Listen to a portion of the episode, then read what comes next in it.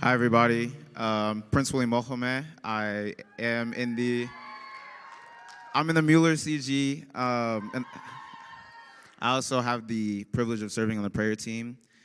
Uh, and today I'm going to be reading from 2 Peter, 2 Peter 1 1 through 11. It says, Simeon Peter, a servant and apostle of Jesus Christ, to those who have obtained a faith of equal standing with ours by the righteousness of our God and Savior Jesus Christ, may grace and peace be multiplied to you in the knowledge of God and of Jesus our Lord. His divine power has granted to us all things that pertain to life and godliness through the knowledge of Him who called us to His own glory and excellence, by which He has granted to us His precious and very great promises, so that through them you may become partakers of a divine nature, having escaped from the corruption that is in the world because of sinful desire.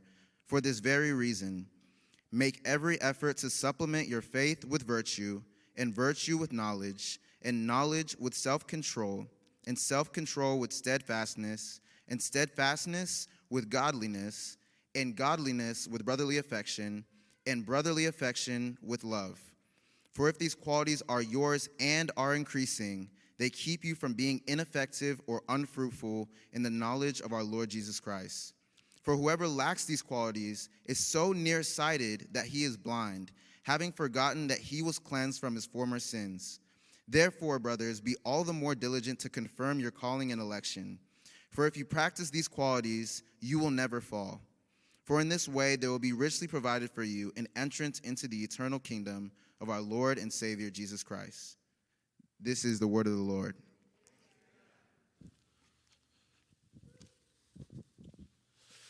All right. Uh, Saints of Christ, how are we? Good, good. God is good? Hey, all the time? All right. Hey, uh, I hope you left last week feeling encouraged. Uh, Celebration Sunday. Uh, man, there were so many awesome things that the Lord was doing. And uh, I want to say this everyone who sacrifices uh, on behalf of Christ and of the gospel and even our church, I hope that you can see, even in little ways, uh, like last week, whether indirectly or very directly, like you baptized someone, or maybe you knew someone who knew someone that actually did something. Like, I hope that you see that what we do for Jesus, it matters, y'all. Like it matters. Uh, there are many people that are in this room that will be eternally grateful for your sacrifices that you make for Jesus when they stand before the King on that day. And so I hope that you feel the realities of that. And uh, man, thank you for being a part of that. Thank you, God, for allowing us to be a part. Um, we're in the beginning of a new series on Second Peter today. Uh, in this letter, it is encouraging us to build or to construct our faith. That's the, the title of the series at large. How do we construct our faith rightly? Uh, as you know, throughout this year, we're going through our distinctives as a church. And this distinctive that we're hitting on is the distinctive of being guided by the Word. Uh, we don't just willy nilly kind of do whatever we want as believers and as Christians. We believe believe uh, in God and we believe that in His gentle and yet sovereign will, He left us a way by which we can know Him and grow in Him, and that is the Word of God. The Word of God, it guides our lives and it, and it leads us into faithfulness and into truth. And as we submit to the Scriptures, then we find life that comes through the Scriptures because the Scriptures continually point to He who is life Himself, Jesus. And as they point us to Jesus, then they point us to that which is life, and we find vibrancy in our lives as we align with the Word of God. Now, the next series, we're going to focus on the first half of the distinctive. It says that we are empowered by the Spirit, but guided by the Word. And I'm excited about that uh, series as well. But I think that a proper understanding of Scripture matters before we understand how we are to be guided by the Spirit of God in our lives. And candidly, I think our culture makes a ton of attacks on the tenets of our faith, the scriptures being one of them. And it calls for people to deconstruct things that are actually really beautiful. So, how do we rightly construct around things that are true that give life to our faith? Now, some of us do need to deconstruct the trash that we've been fed because it's not nourishing. But many times in the deconstruction, we don't, don't then reconstruct or construct our lives in such a way where we have life. So we deconstruct till there's nothing left, and then we wonder why we have nothing in Christ. There are right ways to construct around the gospel. And so, hopefully, in this series, we will see how to do that. How do we grow our faith? How do we root our faith, particularly in light of the word? I mean, I don't find it surprising that even last week, there were three baptisms where they mentioned they just read the Bible and then they came to faith in Christ. One brother mentioned how he was riding by a dumpster and found the Bible in the dumpster and started reading it and came to faith. Why? Because there's a life found in this book, y'all. It's more than just a book. It's not just something that we read like a dictionary gives us a little bit of evidence. No, it points us to that which is life. There is life found in the scriptures, family.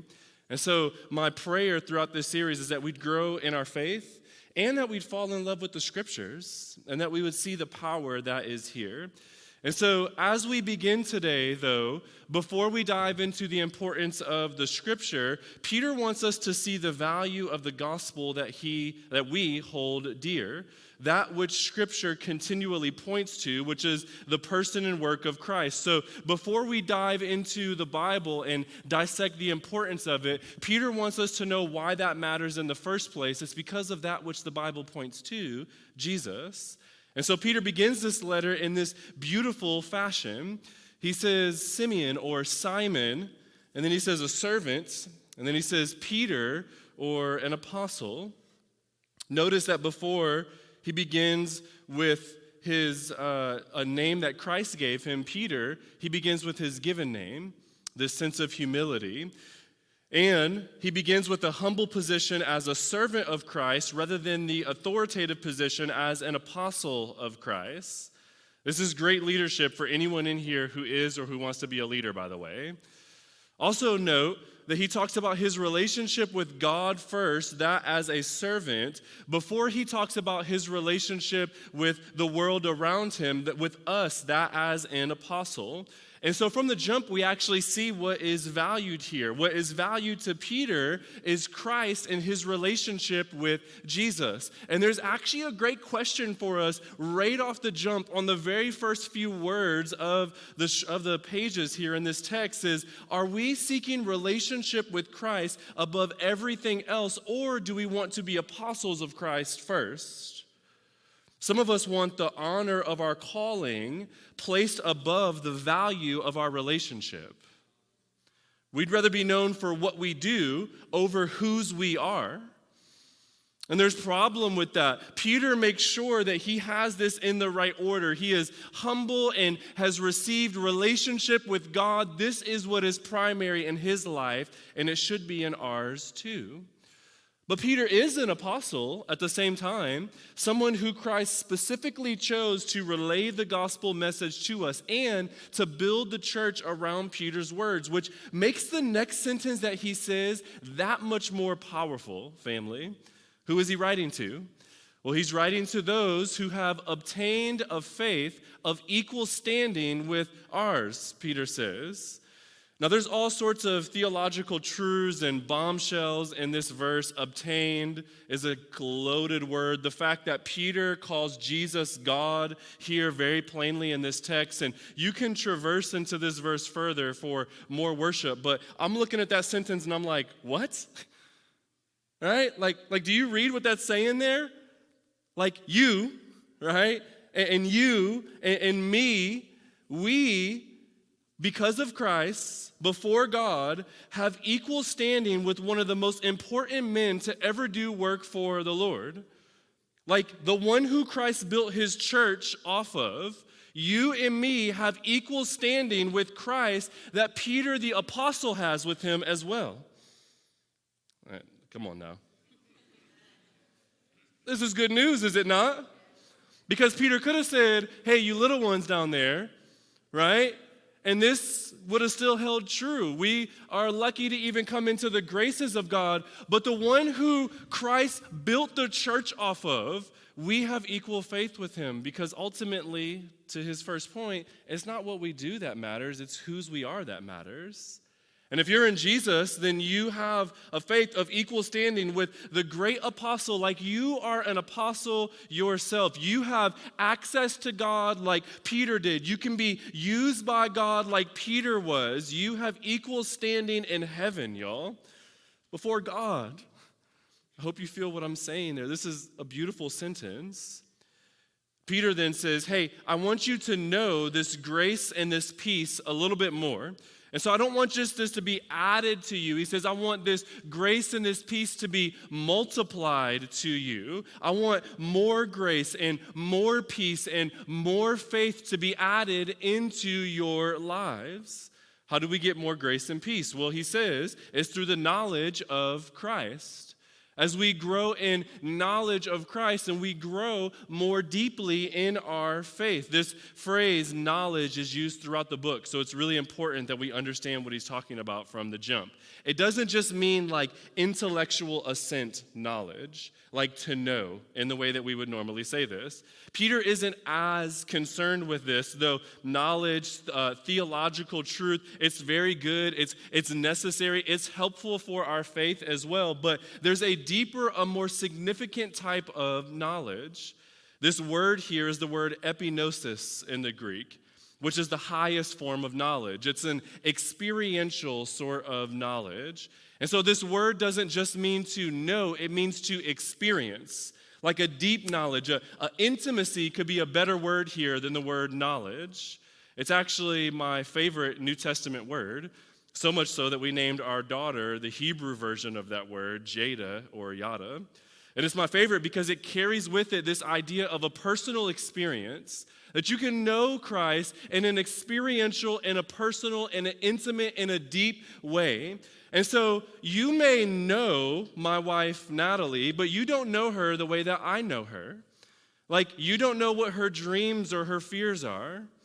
You don't know what her favorite love languages are and how she receives love. You don't know what she wanted to be when she grew up. You don't know how to quickly resolve conflict together the way that we do, or, or what her favorite forms of service are. These all come through a deeper type of knowledge a physical and an emotional and a spirit, spiritual and an experiential sort of knowledge. This is what Peter wants us to have in Christ. Hear me, family.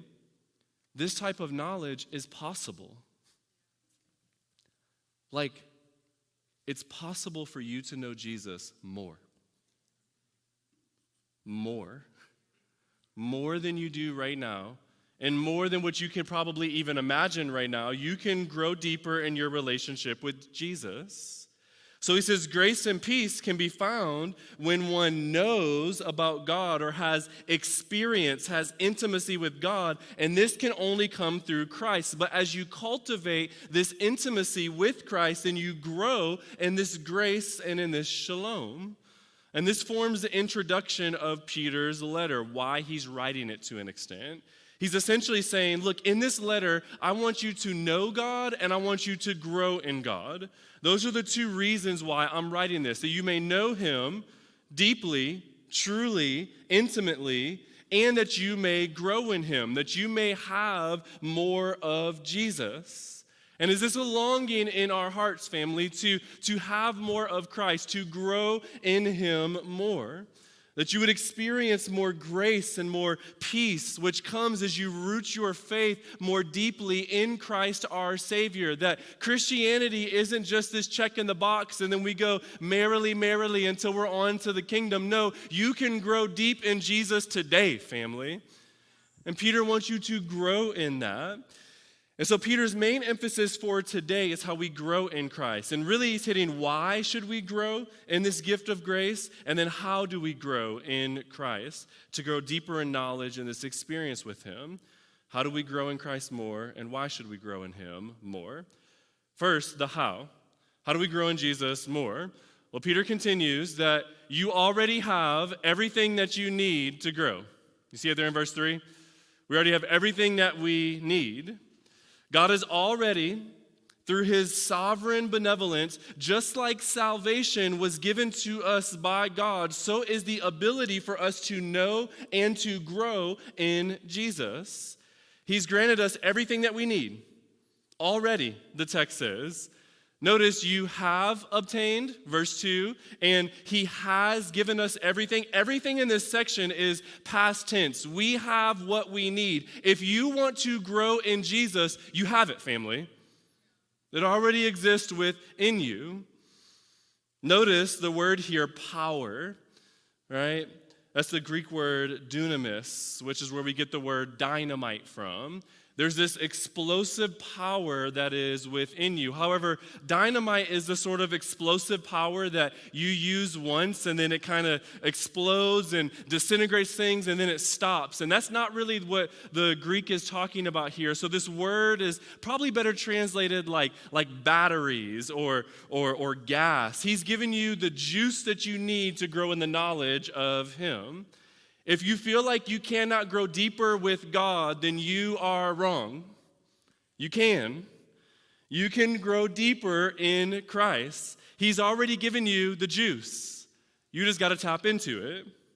This word power here is used throughout the scriptures.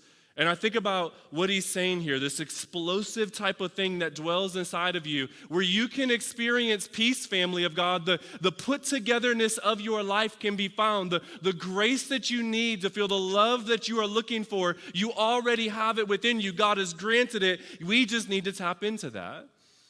There's po- word power is used in other places in Scripture. Ephesians chapter 1, verse 19. In verse 20, it says, And what is the immeasurable greatness of his dunamis towards us who believe? According to the working of his great might, that he worked in Christ when he raised him from the dead and seated him at the right hand in the heavenly places. What is that saying? L- look at the depth there. The power that has been given to believers to live out their calling faithfully is the same power that it took to raise Jesus from the dead and to sit him at the right hand of God. That's the power that you have inside of you, family. This is the Holy Spirit of God who dwells inside of us. You have what you need. The question is are we accessing it or are we walking in it? Batteries, they're non effective in the machine if they're not inserted properly. You have the juice. The question is are you charging Him to be able to use Him rightly to know God in the way that your soul desires it? You can grow in Christ. I'm going to come back to verse 4 in a minute, but Peter continues, because I've given you the juice, is what God is saying to us. Then, verse 5, for this very reason, he says, grow in it. For this very reason, because you have the power, then you should grow. Make every effort to know Jesus. This is unbelievably strong language, y'all, right? Like, make every effort. Do whatever it takes that you might know Christ more. Don't just accept the gospel, saints, build your faith. That's what Peter is imploring us. So often in the American church, especially, we just sort of accept the gospel and then we miss all of the life that is found in Christ. Don't do that, family. There's more life to be had. There's more grace to be received. There's more peace to experience. This can be yours in Christ. But we miss it and we accept Jesus, and then our lives are miserable because we're not growing in grace. We're just growing in financial wealth or social status. You have an ability and an opportunity to grow in that which is eternal. Why do you keep focusing all your efforts on that which is momentary?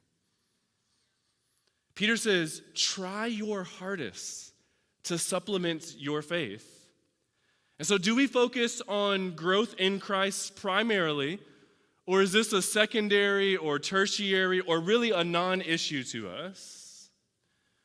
How much do we desire more of Jesus? There is something more to be had of Christ. The scripture says, Nothing else satisfies like Jesus, and no one deserves glory but Jesus, and nothing else in this world lasts. Everything else passes away except for our souls, and we should be building our faith, and we can, family. You can grow deeper in Christ. That word supplement there is the Greek word, which means uh, a generous and costly participation. It says supplement to your faith these qualities. This actually painted an idea in the Greek mind because of the word that was used. In Greek culture, there was these rich and very generous donors. They were called uh, korgos. And what they would do is they would pay for this production of a festival. Almost every major town, so a town like Austin and Allah, we're in South by Southwest right now, so let's pretend we're in Greek culture. What would happen is somebody would come and they would pay for the entire festival to be able to be run, and they would pay this producer to then go put on this play so that the town could experience the joys of festivity, so that they can have uh, uh enjoyment. It was, it was kind of a tax of the day to an extent.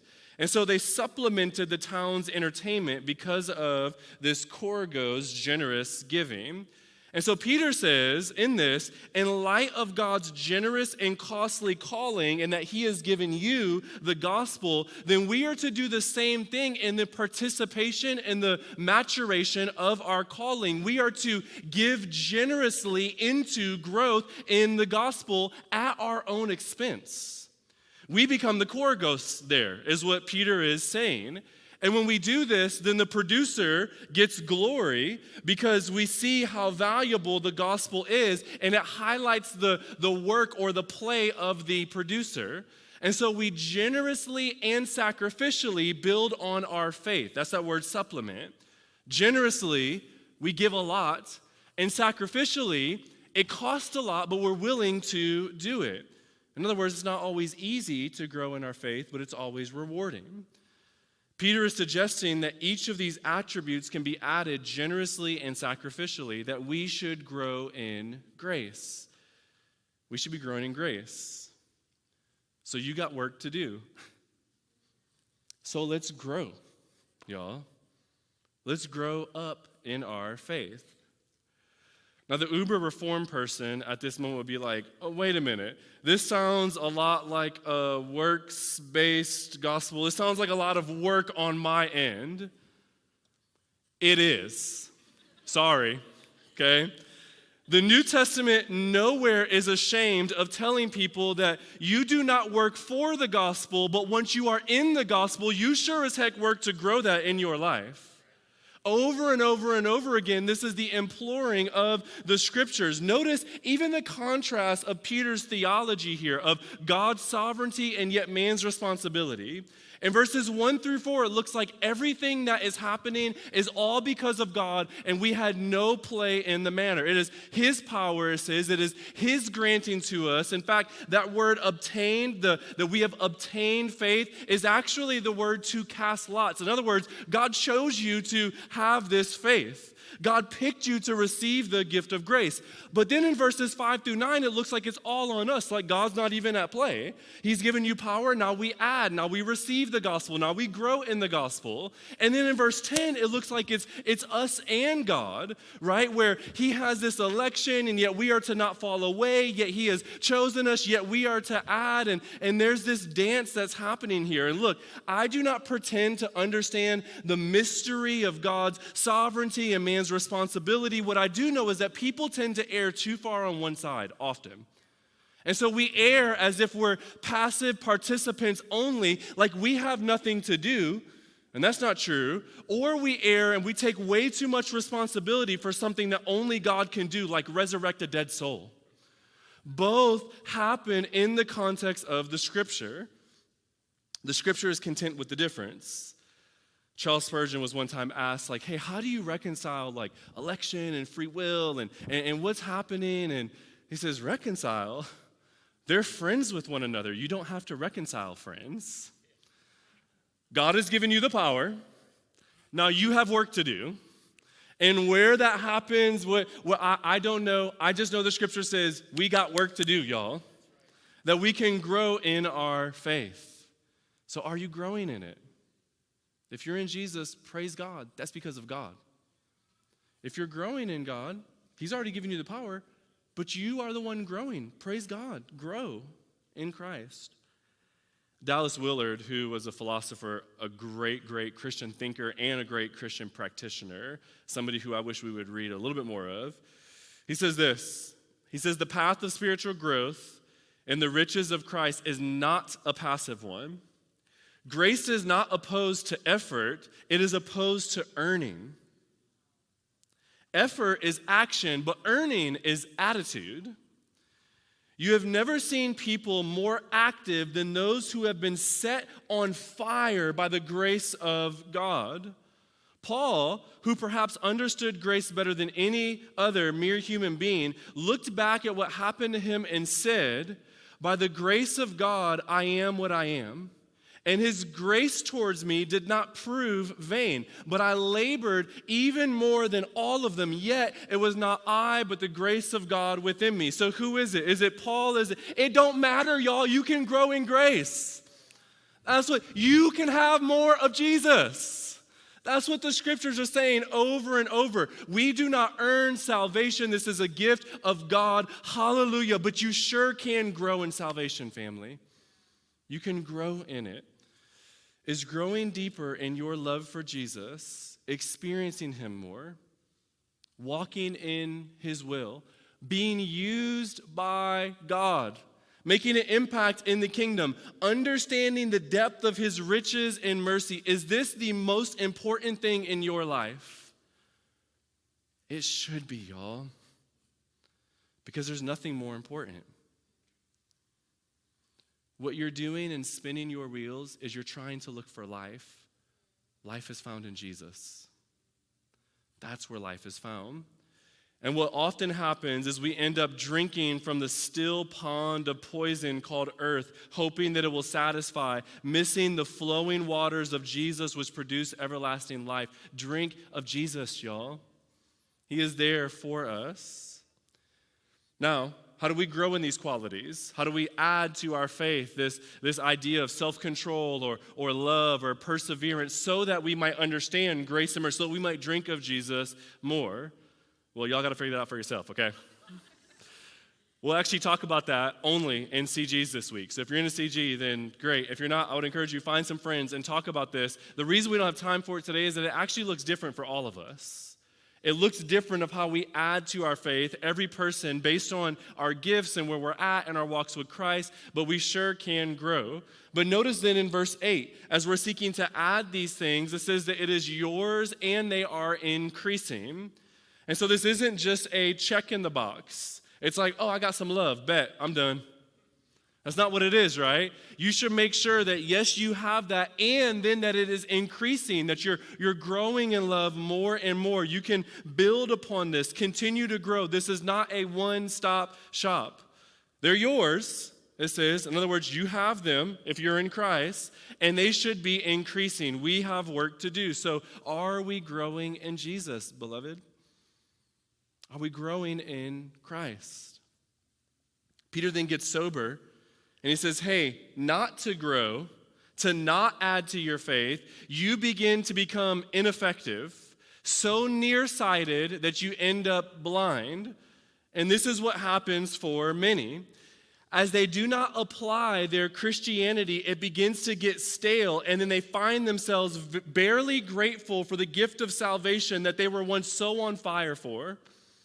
And they find themselves barely intimate with the God of the universe, barely caring about the things of this Christian life, let alone being used by God or, or understanding the depths of God. And Peter lovingly says, I don't want this for you. There's a way to avoid this. And so there's this warning that you can become ineffective in the faith, y'all. You can become blind, like you're like you don't know Jesus again, and this happens for many. They fall into faith early in their life and then they get bored with God as if God is at all boring, and then it ends up creating in them this lifelessness in the end. Please do not let that be your story, family. That was my number one prayer as I was prepping this today. And we said that a couple of weeks ago that we would not fall from grace. Fight to grow in grace. Peter says, I want you to grow you can have more of Jesus. Are we fighting for it? So, what do we do? Well, we confirm our calling and our election, or we make it sure. And if you do this, then you will never fall, it says. So, while sober truth, there's also beautiful promise that if you grow in grace, you're not going to fall from it. You're not going to fall out of love with Jesus. You will continually grow deeper and deeper into the knowledge of God, like verses 2 and 3 told us. So Peter says, Be diligent. This is extremely important. In fact, in the Greek, diligent is in the emphatic position. So in English, it would be like underlined and italicized and bolded and, and highlighted. In other words, do whatever you can. This is the most important thing. Double check and triple check and make sure you're growing in Christ. It's important. You think about it like uh, my daughter, she threw away my car keys, I believe, probably about a year ago now, okay? And I've been looking for them, like maybe I left them. Well, we moved all of our stuff out of our house. Them keys were nowhere to be found, all right? And so I've been having to use the spare key for about a year because your boy is cheap, and them other keys are 300 bucks to get the little boop boop, all right? And so I've been using the spare key. And what happens often is like, because you gotta like kind of manually lock it, I'll get like halfway to the office and I'll be like, did I lock my door? And I'll go back and I'll like recheck to make sure it's locked, and then I leave again. But because something was on my mind, half the time I'm like, wait, did I actually lock it again? Right? And I go back and I make sure, is what I do. If we make sure that something as small as our car door is locked, how much more should we be making sure our eternal destinies, y'all? Our faith in Jesus, our eternality, our souls. There is nothing else that matters more than your relationship with Jesus, family. Nothing. But we're more sure to check our car door than we are Christ at times. Peter says, Be diligent. Make sure that you're growing in this faith. There is nothing more important. What I picture it as is, man, we can have this intimacy with Jesus, but we got to be walking in it. And what happens is, is we are in this world which is like a running stream.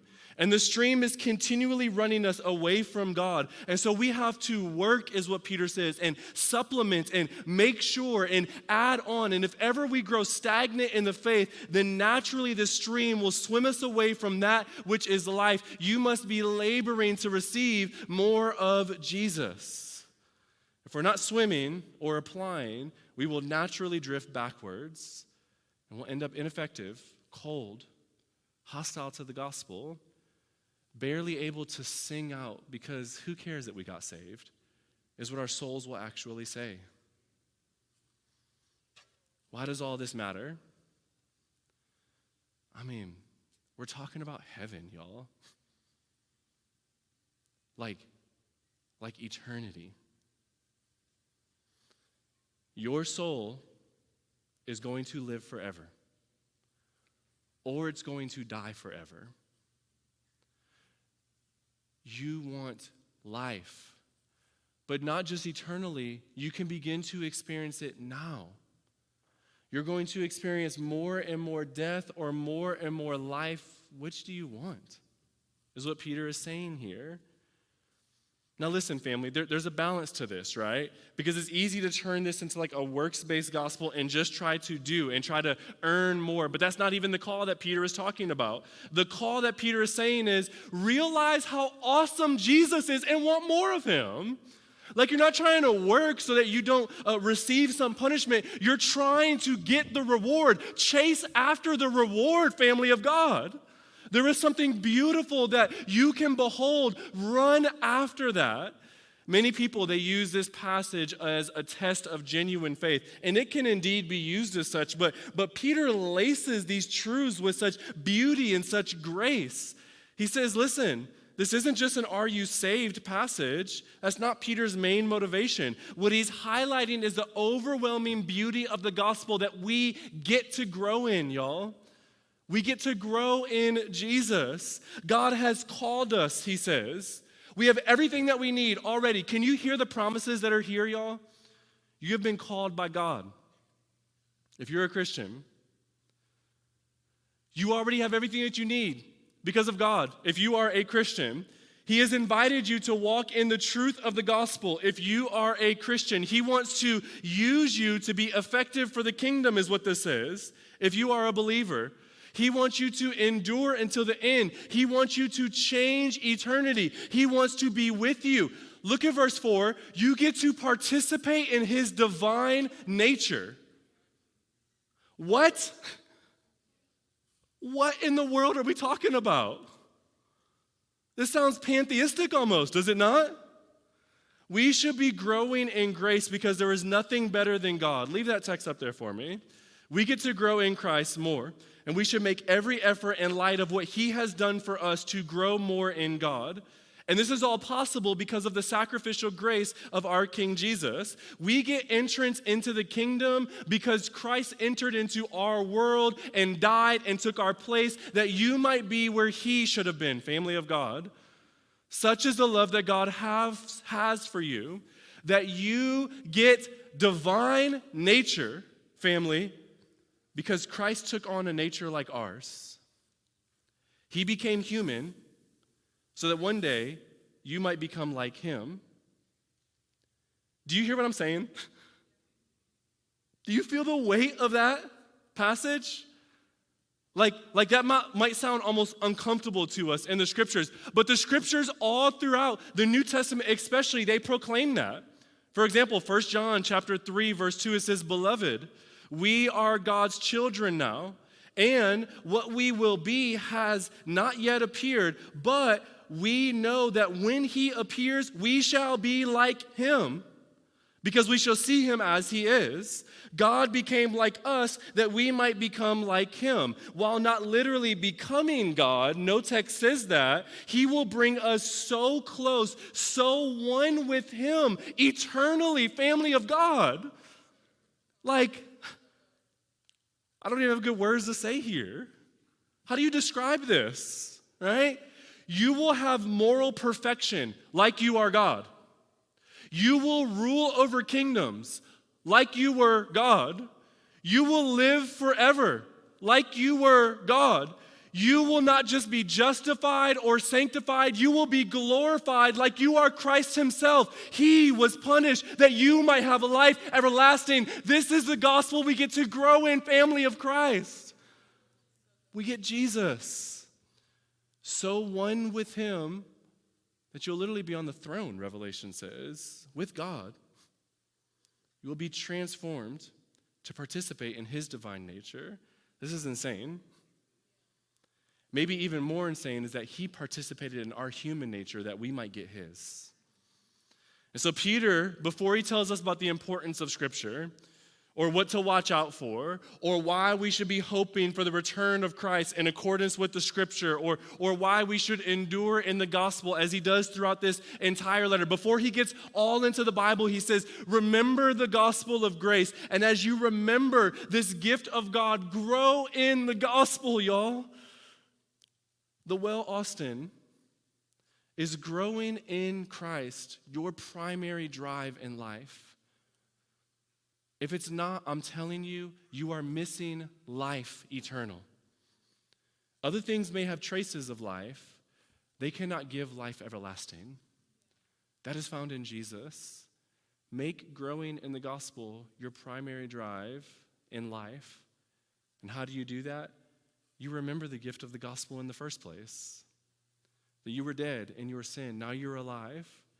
You remember what you would have become had it not been for Jesus how he transformed your life. You remember the, the spiritual gifts, the, the anointing that you feel, the, the movement with God, the times that you're intimate with him, family of God. I cannot describe to you the experiences that I've had with Jesus as I have endured these almost two decades in the faith, but I have grown so deep in Christ that I am telling you, I would cut off all of my limbs and lay bare. If I could spend but five more minutes in some of the experiences that I've had in Christ, you can grow in Jesus. There's more of him to have have, y'all. There's more Christ to have. Let us, well family, forever be chasing that. In fact, if we're known for nothing else as a church, not planting hundreds of churches, not raising up awesome people, not our diversity, whatever, if we could be known for nothing else, let's be known for the fact that we freaking want more of Jesus. We want more of Christ. I love you guys. Let's pray.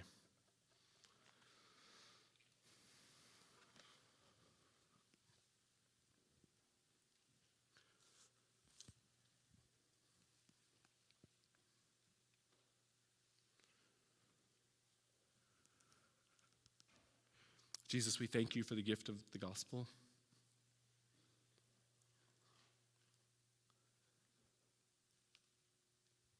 Man, Christ, I just, man, I pray for every man and woman in here. Would you help us to desire you above everything else?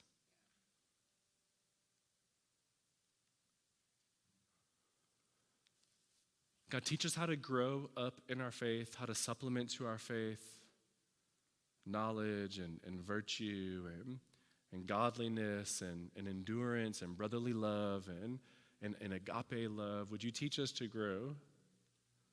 So that, not so that we could be better looking Christians, so that we can do, so that we get more grace and peace. You said, for that reason, for the reason of us growing more in Jesus, this is why we add. And so, God, I pray that you would teach us how to add to our faith so that we might have more of you. God, I pray for those in this room who maybe they're not Christians, maybe they don't know where they stand with you. God, I pray that they would see that there is nothing else in life, that what they've been searching for is found in you and in you alone.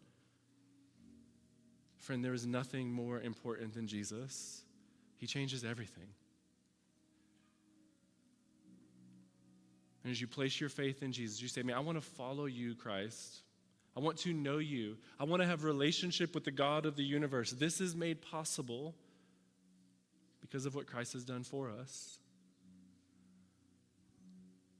When you believe, you have the gift of faith, is what it says there in verse 5. I pray that you would believe in Christ today. And God, for those of us who have believed in you, gosh, help us grow, Jesus.